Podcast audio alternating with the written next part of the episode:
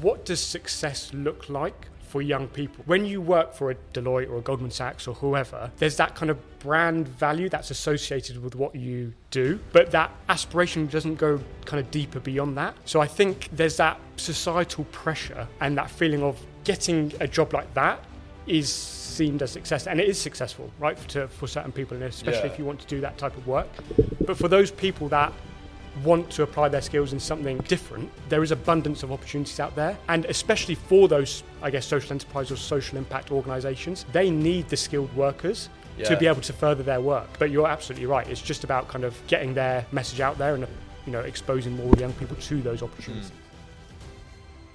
Thank you so much for clicking on this episode of The Millennial Entrepreneur. The ambition of the podcast is to show relatable stories from young entrepreneurs doing some incredible things to inspire the next generation, including you listening wherever you are. We've been doing this podcast for over three years and the ambition has not changed. The only thing that has changed is the scale of where we want to go. We want to bring on bigger guests for you guys to show more and more relatable and inspiring stories from young entrepreneurs across the world. The majority of you guys listening haven't subscribed to the podcast yet. All you have to do is click that subscribe button wherever you're listening on YouTube, Apple Podcasts, Spotify, and that will allow us to bring on bigger guests and ask the questions to them that you really want to hear. And it really is that simple. So thank you again for clicking on the podcast and enjoy the episode. Anand, welcome on the podcast. Thank are you very much. Yeah, I'm good, thank you. I'm a bit jet lagged because I've just come back from India a couple of days ago. But other than that, I'm pretty good. Thank you so much for having me. You're a me bit on. of a soldier coming on because you were you have to go to Birmingham later today as well, right? So it's a lot of travelling for you in a very short space of time. I guess like why were you why were you in India? And then we'll go back to the sort of like your yeah, your business. Sure. So I was just in India for a couple of months. So there were two reasons why I'm there. Um, one was uh, to run like a 10 day social leadership program uh, for students from the University of Surrey. Um, and that was based in Ahmedabad, which is a city in Gujarat. And the program had like the theme of kind of enterprise, innovation, personal leadership development um, in the context of India. Um, Yeah. And that's kind of a follow on from a lot of the work that we do with UK universities, which I'm sure we'll talk about a little bit more about in a second. And then the kind of second reason why I was there is that as well as running our workshops with universities in the UK, we also run our workshops with universities and business schools around India. Um, and we're looking to open up more of those kind of UK India university partnerships as well. So hopefully we're going down that direction as well. So those are the two reasons why I was there. Mm. So yeah, let's go into it. So I guess like what is what is the business? What are these workshops you're talking about? And uh, I guess how did it start? Yeah, um, I think it's probably relevant to speak about how it started because then it neatly follows on to what we do. Um, so I think there's a Steve Jobs quote um, in his Stanford commencement speech where he speaks about um, you can't connect the dots looking forwards, you can only connect them looking backwards. Um, and there's another quote that says, you can't be what you can't see. So when I was 17, I was very much like on a linear path. Um, I never thought I'd be kind of creating my own career path. Everyone around me was, uh, you know, very much go to school, go to university, get good grades, get a graduate job, married, kids. That was the linear path that I saw in front of me. Um, but I participated when I was 17 in a service based leadership program in India um, that opened up a whole new world of opportunities for me. Um, it kind of really f- changed the way I saw leadership. Um, I guess just being in India itself was really a unique experience.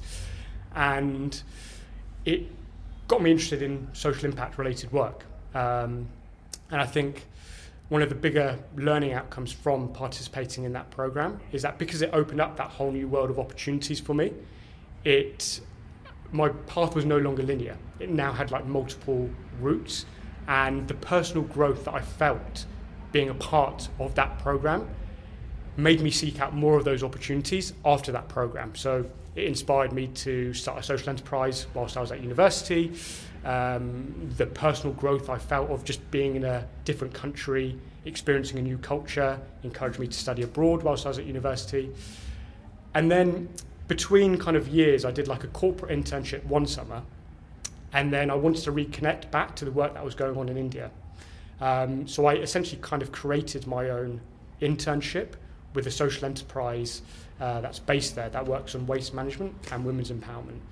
And going through that experience and having the direct comparison of the corporate internship that I did the summer before, like the experience just didn't even compare. Like the learning and growth that I felt being in India, being a part of a dynamic team, uh, being given real responsibility, working for something bigger than myself rather than just sat behind an office desk, kind of really then pushed it and made it clear to me that that was the path that I wanted to go down. So then, coming into my final year of university and after graduation, um, the social enterprise that I worked with in India then partnered with the United Nations Development Programme. So then I got the opportunity to do a UNDP placement with that social enterprise straight out of university. Um, and it was during that time that I developed like a social entrepreneurship experience workshop, uh, which I somehow managed to sell to uh, UK universities here in the UK. Um, and then we ran these workshops and it had great impact. But it was during that time I started to reflect on how I was able to take this path straight out of university and why so many of my peers who were interested in the same, when I talked to them about what I was doing, they'd be like, I would have loved to have done that. Um, but I realized it was kind of because at an early age I had these op- opportunities opened up to me, that enabled me to kind of follow my curiosity and take that path straight out of university. And as you continue doing more, obviously more opportunities opened up for you. Yeah, yeah. So that was the kind of foundations of where Project CHAKRA was built, kind of realizing um, that I wanted to open up more of these kind of pathway opportunities for so many young people who are interested in the same but may not have the pathway opportunities opened up to them. Mm. Um, so that So- was kind of the journey into growing the So, you, business. And like, what was the what was the whole purpose of starting these like workshops? I guess like for UK universities, was it because of you know opening up opportunities post university for a lot of young people? Yeah, absolutely. So I think it was the recognition that I have personally gained so much from working with these social impact organizations, working in a dynamic environment like India, that there's so much to gain from that pathway. And also, young people's aspirations for what they want to do in their careers is changing. So I think the Deloitte Millennial Survey suggests that 47% of uh, Gen Z want to make a positive impact in the world through their work, but they often don't know how or what that looks like, right? So, and I don't know when you were at university how you were thinking, but we get so caught up in kind of like the graduate schemes that we need to Mm. apply for, like It's the so true. banking, the consulting, and even for me, I had all these opportunities, alternative opportunities opened up for me, but because everyone else was doing it around me, I felt the need to apply for all these, you know, internships and kind of graduate schemes as yeah, well. Yeah, yeah, Um, and so, for so many young people who are skilled and want to apply their skills in work that has a positive impact, if they aren't, if these opportunities aren't visible and opened up to them, they will just go down that normal route. Um, so that's the intention to hopefully open up more of these opportunities for these young people that want to apply their skills and something yeah. Those those opportunities like for working within these um, corporates like Deloitte and I guess like all the graduate schemes. yeah, they are extremely abundant but i wouldn't i wouldn't say like those social enterprises or, or like work like jobs with impact are less abundant yeah, like they're, But- they're just as or if not more abundant than, than the, the graduate schemes the only thing is the only thing is they're not as sort of like their marketing does- isn't really there i guess they don't, they're not really like forefront of people's minds Absolutely. And this is where the conversation around what does success look like for young people, right? So I think when you work for a Deloitte or a Goldman Sachs or whoever, there's that kind of brand value that's associated with what you do, but that aspiration doesn't go kind of deeper beyond that. So I think there's that societal pressure and that feeling of getting a job like that is seen as success and it is successful right for, to, for certain people and especially Yeah. if you want to do that type of work but for those people that want to apply their skills in something different um, there is abundance of opportunities out there and especially for those i guess social enterprise or social impact organizations they need the skilled workers to be able to further their work um, but you're absolutely right it's just about kind of getting their message out there and you know exposing more young people to those opportunities that are out there. Hmm. So what is what is the workshop? I guess. What are the workshops that you put on for universities? Like, Yeah. what do they achieve? As in, like, what? How does it bridge that gap essentially? Yeah, absolutely. So that's a really good question. Um, so I think it's useful to give a bit of context with the social enterprise that I did work with in India, because one of our workshops is based on the on-ground work that's happening. Um, so um, in India, littered roads are a common sight, and there are many reasons for why that is, but I won't go into that now. But women that live in poorer communities see this waste as an opportunity and they take to the streets in the early hours of the morning, 2, 3 a.m., 4 a.m. in the morning, and pick up this waste from the roadside, walk around 8 to 10 kilometres, collecting around 15 to 20 kilograms of waste, uh, take this waste back to their own homes, sort that waste, and then go to these scrap shops where they sell it to earn an income to provide for their family. Um, and just to give a bit of context, in the city that I've worked in, there are around 30,000 of these women collecting around 20 kilograms of waste every single day, which means that 600,000 kilograms of waste has been collected from the streets by these women and facilitated to the recycling centre because of what they do every single day. Wow. So the work that they're doing is phenomenal.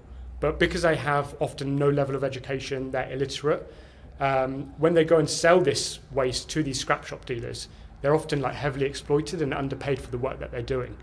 Um, so what this social enterprise has done, recognizing firstly the value that they're providing to these cities, um, is they've simply intervened in the market as a transparent and open actor, giving fair returns for the women's waste collection. So on day one, their incomes massively increase, um, but they take a real holistic approach uh, to their kind of upliftment. So they'll take care of their health, you know, really think about their family, um, you know, pay for their children's education, bring the women together, build that sense of community. And as the enterprise has developed over the years, and in partnership with the United Nations Development Programme, they took the women off the streets, waste picking in an informal manner, and have brought them into the mainstream of waste management, where they go door to door, collecting segregated waste from households in a more formal and dignified way. So that's a bit of context into what the social enterprise does on the ground. But we've brought that development challenge into the classroom through an experiential workshop using kind of simulation role play and gamification. So as the participants walk into the room, we don't do any formal introductions and we give them one of three roles that mimic real roles in India's urban waste management challenge. So one of the roles will be playing the part of these women that pick up this waste from the roadside. So in this classroom, there's this whole system playing out in a room where they're given like individual tasks to complete. But at this stage, they don't know that they're playing the role of real people. So then in the debrief process, once they've took part in this simulation role play activity, when we reveal to them you were actually playing the role of real people, real women that we've worked with every day on the ground, that's quite a deep and transformative moment for them because they felt real emotions when they were taking part in that simulation activity. Mm. And what's really important in, as I'm sure you'll know, in any type of entrepreneurship, but particularly social entrepreneurship and social impact related work, deeply immersing yourself in the problem and building empathy Yeah. with the stakeholders involved is super important before you go to solution mode. And I think that experiential nature of the first part of our workshop is really important to, I guess, pe- get people to build that empathy with the real people involved. And it's that I, that I think that then inspires action beyond the classroom. And then in the rest of the workshop, we get them to, through another game-based approach, get them to solve the problem that they've just experienced themselves Mhm. through a kind of social enterprise game, and then they uh, we give them real problem statements that they ideate for um, to contribute further to the work that's going on on the ground. Mm. Um, so that gets them to ground their curiosities um, in a real problem um, that's going on in the world. Yeah. But because our intention is to inspire action beyond the classroom, we'll then open up the opportunity for participants to then work with our network of social impact organisations. So just to give one example, we've then had students take these real problem statements that we've given them in the workshop, they've applied it to their master's project in innovation. Within a couple of months, they've then flown out to India, worked with the social enterprise on the ground, come up with an upcycling plastic waste solution, and then inspired by that whole journey, go on to secure working roles with social Mm. impact organisations post graduation as a start to their professional careers. Mm. Um, so I think the workshop serves the purpose of they want to be involved in work that has a positive impact on the world, Yeah. but they don't know how or what that looks like. So Yeah. it enables them to kind of feel what it looks like, gives them a taste of that opportunity, and then post graduation they're then able to action, really action that drive. But also, like with with developing nations, like Yeah. the this is the thing that always sort of like blows my mind. Really, is that we in in the bubble of the UK, Yeah. the US, Europe, like we're always constantly building solutions for the problems that we see, of course. Mm. But we're all very you know, highly educated, and, Yeah. and you know we're in that bubble, right? And what that what that essentially means is that we're building solutions for the, the problems that we see. But within developing nations, they have so many like problems that are so easily fixable, but there, there hasn't been like a good solution that's been come up with and then pushed to market just because that talent isn't there. Um, that knowledge that knowledge gap isn't there, as you said. Now, there's huge value in say taking some of that resource, that that mental capacity in in you know UK, Europe, US, and applying it to developing nations. And the thing is, these problems are huge, and also there's the the potential for revenue is also huge that people don't really speak about. It's not it's not a charity thing. You can earn a lot of money with these things. Even simple things such as like payments and you know and and waste, as you said, that seems like that sounds like a very basic thing. But like as you said, the the solution, the optimal solution is not there. So it always kind of like staggers me that we're, yeah we're in this bubble right now but there's just so many problems that exist in the majority of the world that just has that haven't been addressed that can so easily be addressed by by things that we can come up with literally right now Exactly, that, I think that's one of the kind of broader aims for the work that we're doing is to firstly deepen young people's aspirations yeah because there's so much that they can contribute towards, Mm. and also to broaden their horizons beyond what they can see. You're right, we're living in our bubbles, right? But I think to be able to bring that kind of development challenge into the classroom in an immersive way, and then hopefully get them to become more curious about these things Mm. and kind of open up their perspectives, open up their minds, build that empathy, which I think is super important, will hopefully enable them to kind of deepen then the impact that they have on the world, right? Yeah, but I, I think it might be a framing issue, honestly, because it's like whenever we, we, we, we are aware of these things, right? We're, we, what you just told me in terms of like all the data and stati- the statistics that, you know, women in, in India face this when it comes to waste management. We hear statistics like that all the time with Yeah. various countries, various problems around the world. They don't stick. What Yeah. sticks is going through the process of actually like going through that pain yourself through the gamification that you just talked about, and that's when. But it's it's, it's not it's not a fault of like us. I feel it's just like a fault of like how we are as humans, right? We feel things um, stronger when it's more visceral. So that that's it. Like that, and then then that's when our sort of like juices get flowing when it comes to like building solutions because we're like, okay, this is a problem that actually I can feel firsthand. Exactly. Let me ask you, right? When do you feel like you learn the best? Like, is it like through lectures and textbooks, or is it when you've actually physically experience, experienced yeah. the problem for yourself? Experience, yeah, Right? for sure. Exactly. And I think that's where, um, so we try and like go beyond just intellectualization. Um, so giving people knowledge, and there's so much, and especially in our kind of like technological age, and I think COVID has accelerated this, and especially at universities now, we're seeing so much is online content. And that's all good and well, and there's so many, so much value in online delivery because it allow, enables you to reach a whole wider scope of people. But that the deeper learning doesn't occur, right? Um, so I think by gamification, simulation role play, getting students to kind of play a role, and when they feel real emotions, it's that what kind of takes their learning to a new level and what inspires that action beyond then the classroom. Mm. Um, and I think it's it's it's that thing. Mm.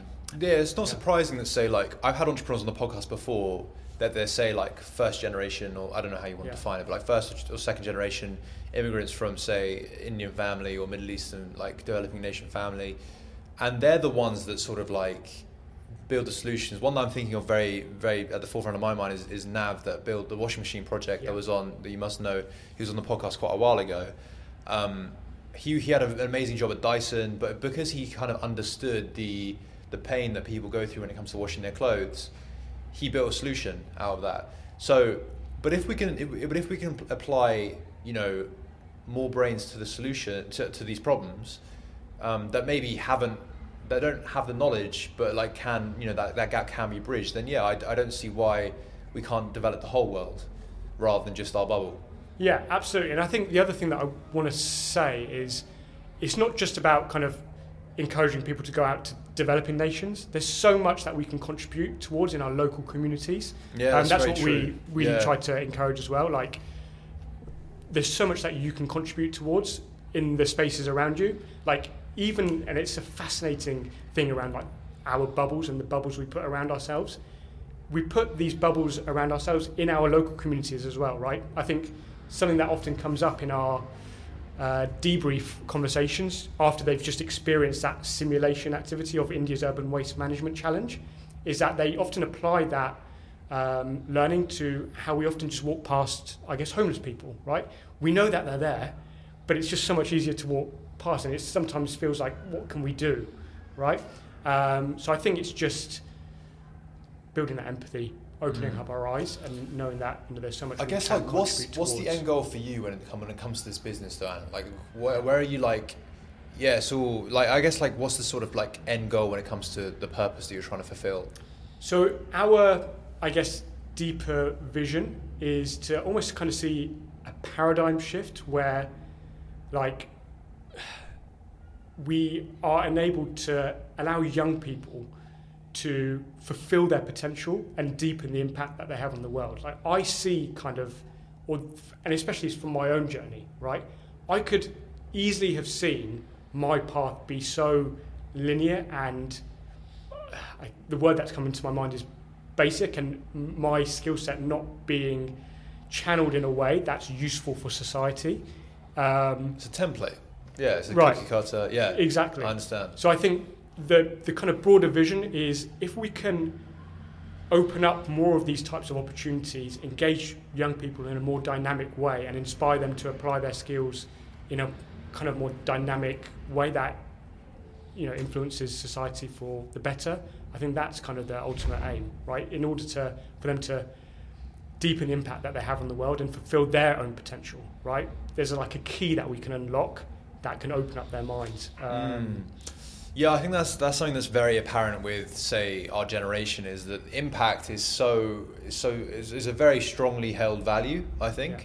within our generation, and yeah, a lot of the roles that are very prevalent with with the whole sort of yeah, I guess you said linear. Um, they don't hit that impact aspect as much as as much as say um, Yeah. you know doing things with local community or doing things with developing nations. Um, so yeah, I can hundred percent see that. Like there, there needs to be that that gap to be bridged, and uh, this is definitely one solution that can do that, right? But there's like there's tons of other ways to do these and to engage these people's minds, and I think I think you are seeing that because it's like loads of people go into these jobs, and they get to the age of like 25, 26, and they're like, do I actually like this? Have I just have I just like climbed some mountains that so have I just climbed some mountains I don't actually want to climb? Exactly. It's that kind of that notion of you're climbing this ladder, but then you, when you get to the top, you realise it's on the wrong wall. Wrong, yeah, yeah. It's exactly that, right? And I think that's where I was very lucky to have a lot of advice at a young age that kind of told me these stories, right? And I was very much told, don't work for just money um, until at least the age of 25, right? Just follow your curiosities, and eventually your curiosity will hopefully lead you to your passion, right?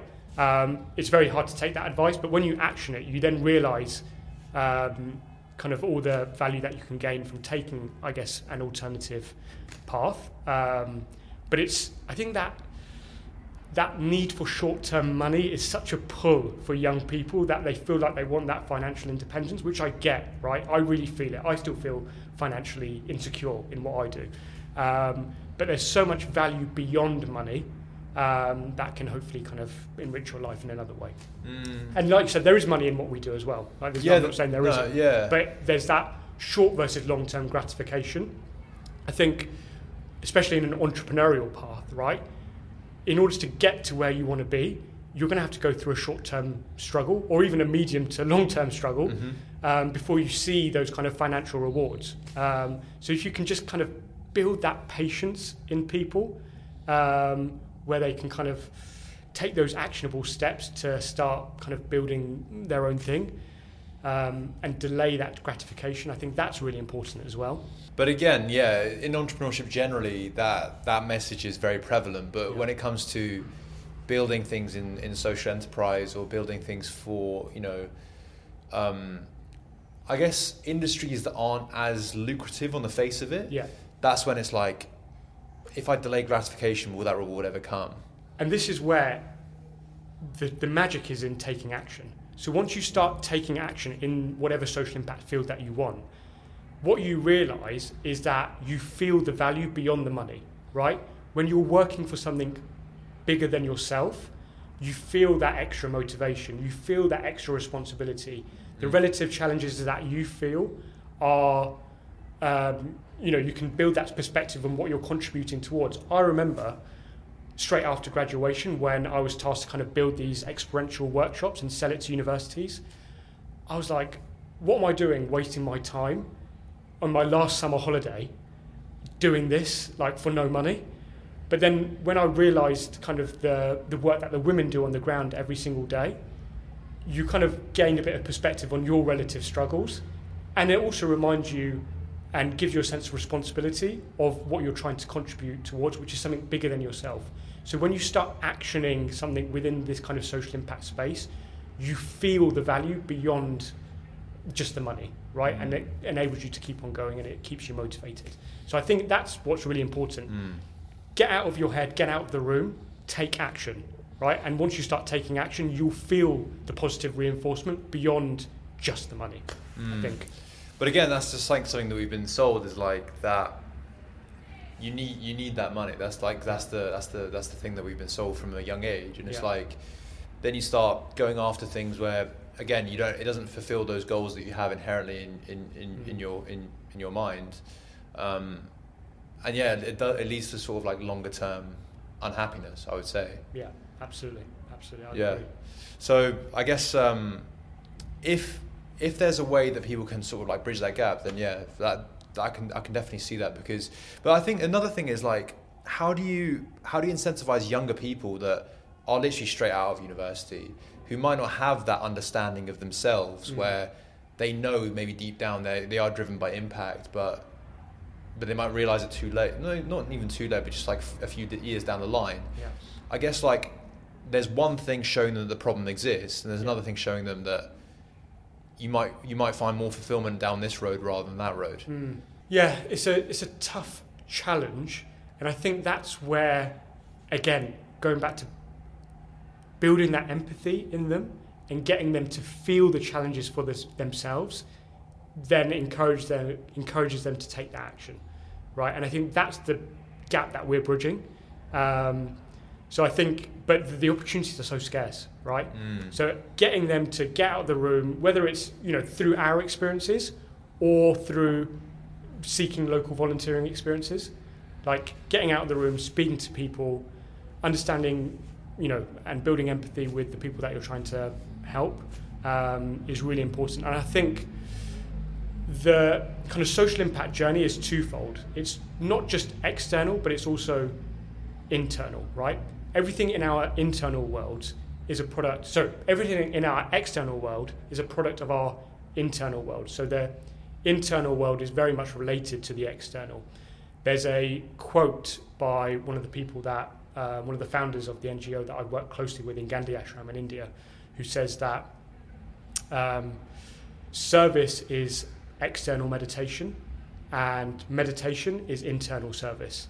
Mm. Um, so I think that journey of deeply exploring our internal worlds is, I think, a really important dynamic which will then enable us to think more clearly about what our values are and what we want to do.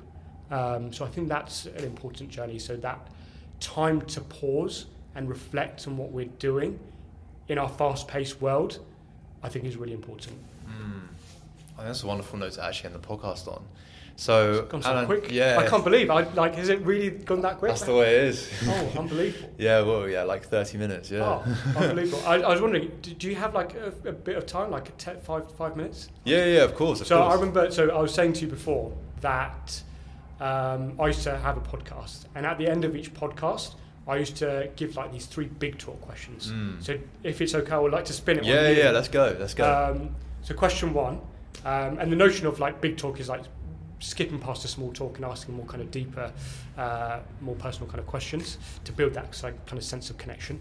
Mm. Um, so question one, uh, past or present, anyone in the world, who would you most like to have as a dinner guest? So this is quite interesting because normally I I'm the one that sort of does the, the questions and answering. I've uh, just like thrown this asking them. No, it's good. It's an interesting dynamic, and like I I do I do appreciate it a lot. Um, okay, so past or present dinner guest. Um, I there's not very many people actually, you know, from from my side, but I think someone like Leonardo da Vinci would be quite an interesting person Why because Yeah. he, in my in my opinion, yes, he, he's known for his artwork, but he, he was more of a pioneer in other in other areas like engineering and, and even things like f- philosophy and, and, and like societal like going against societal norms. Um, I think so, a conversation with someone like him where it's just so different to what we're used to in, in the 21st century right now would be a very interesting one. Um, I I think when it comes to entrepreneurship, then yeah, like someone like Elon Musk would be an interesting one just because it's like what he's achieved in his life. But I think in terms of a conversation where I think I'd get the most energy out of, I think Mm. someone like Leonardo da Vinci. Although he, I don't know if he speaks English, so I don't know. There'll be a language. There'll be a language AI will help you with that. Yeah. Um, All right, next got, question. Got, ti- got, got time? Um, for what uh, in your life are you most grateful? Family. Yeah. Yeah, family. I think that's um, I think that's so important just because when you're when you're insanely when you're young, that's all you really have, and that really sets the foundation for the person that you are today. Um, and you don't realize it when you're younger. You realize it when you're older. And so when when I'm at the age right now, I realize sort of more and more that why my parents did certain things to the to the stage that I am right now, and yeah, it makes me makes me more grateful and it makes me very appreciative. Mm. So yeah, I think I think family, but then secondary to that, obviously, well, not even secondary, like alongside would be would be health, of course. Yeah, absolutely. I think health is like the number one thing that, like, if you have good health, like, you can action so much. You can be a, like your level of awareness, what you can do on a day to day basis. I've I've had a few health issues which have like really massively kind of not derailed what I do, but like it's a daily struggle, right? And I always like if I had amazing health, like it would just you know really transform what I do. Yeah, both both Yeah. mental and, mental and and physical. physical, Like yeah. yeah. like it's just Maya on the last episode, Oh. that's exactly what we talked about. Yeah. It's like mental fitness, and yeah, I think um, very very important and something that I'm and I think everyone should actively work on. Yeah, absolutely. Um, last question. What is one thing, only one thing, that you want to do before you die? That's a really good question. These are these are decent questions actually. No worries. Is the podcast no, the podcast is no longer around though? No longer around, but I'd love to uh, bring it back at some point. should be brought back. These are good questions. Maybe I should be asking them. But yeah, in terms of one thing I want to do before I die, I guess like getting recognised in the street would be quite quite funny. Like for the podcast, um, these are quite vanity driven. No, I think I think yeah, something like that. But someone saying like that really like impacted me. Whether it be something that listening to a podcast that I've recorded or you know using one like because I've got my own business called Wing and maybe maybe someone using that and like really really liking it or if, actually one thing that I, I've thought about a lot and again this is quite a vanity is like um, I've always thought like me being on the tube and then me looking across and like someone someone has one of our products like on the back of their phones and like but like I didn't I don't know them they don't know me I've just sort of like run, like walked into them. I, I like I don't say anything to them. I just like go like with the rest of my day. Um, that would be quite cool because it's like I know that I've reached the scale where, you know, people are using what I've built or engaging with content that I've I've created without even sort of like knowing me. Yeah, yeah. I think that would be a very cool thing, and I don't think I'm sort of too far off that, but yeah, that would be something that I would sort of get a lot of happiness from. When what's important there is that kind of going back to like my question, you're already doing the thing that you know you want to be doing before you Yeah. die because as a result of doing this, you will eventually achieve that at some stage, right? Yeah, because it's it's like a hard journey because it's like you like the, even the podcast that we do right now. There's a lot of work that goes into this, and I'm only going to be putting in more work because you know, as I told you before, we're going to get more sort of camera angles. We're going to sort of level up this. We're going to do more sort of like um, put more budget into like editing and stuff like that. It's it's it's not an easy thing to to put out there. Yeah. um, there's not as much sort of monetary gain from it at the moment, but f- from my perspective, it's like the foundation is set for, for people in like you know global scale in order to like get value from from my guests. Yeah. So that's that's the reason why I do it essentially. Um, and And like the same with like the other stuff I'm building. It's like I would love for businesses, individuals to use them, Yeah. but again, without even knowing me. No, no, absolutely. Yeah. And, it, that's like that piece around kind of removing the ego from the work that you're doing, right?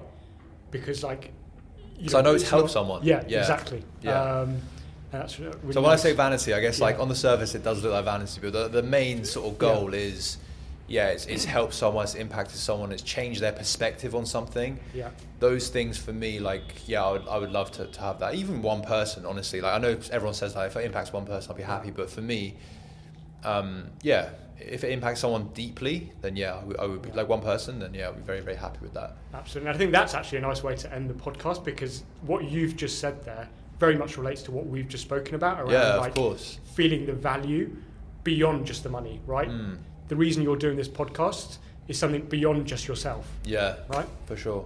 Yeah, wonderful note to end on actually. so, Anand, how can people stay in touch with you and what you're up to? Um, I think the easiest place is probably just LinkedIn, um, Anand Mistry on LinkedIn, and Project CHAKRA on LinkedIn as well. All right, fantastic. Well, thank you so much for coming, and uh, yeah, I'm sure we'll speak very soon. Thank you so much. Amazing. It's been an honour. Thank you so much for inviting me. Really, really appreciate it. Thank you, mate.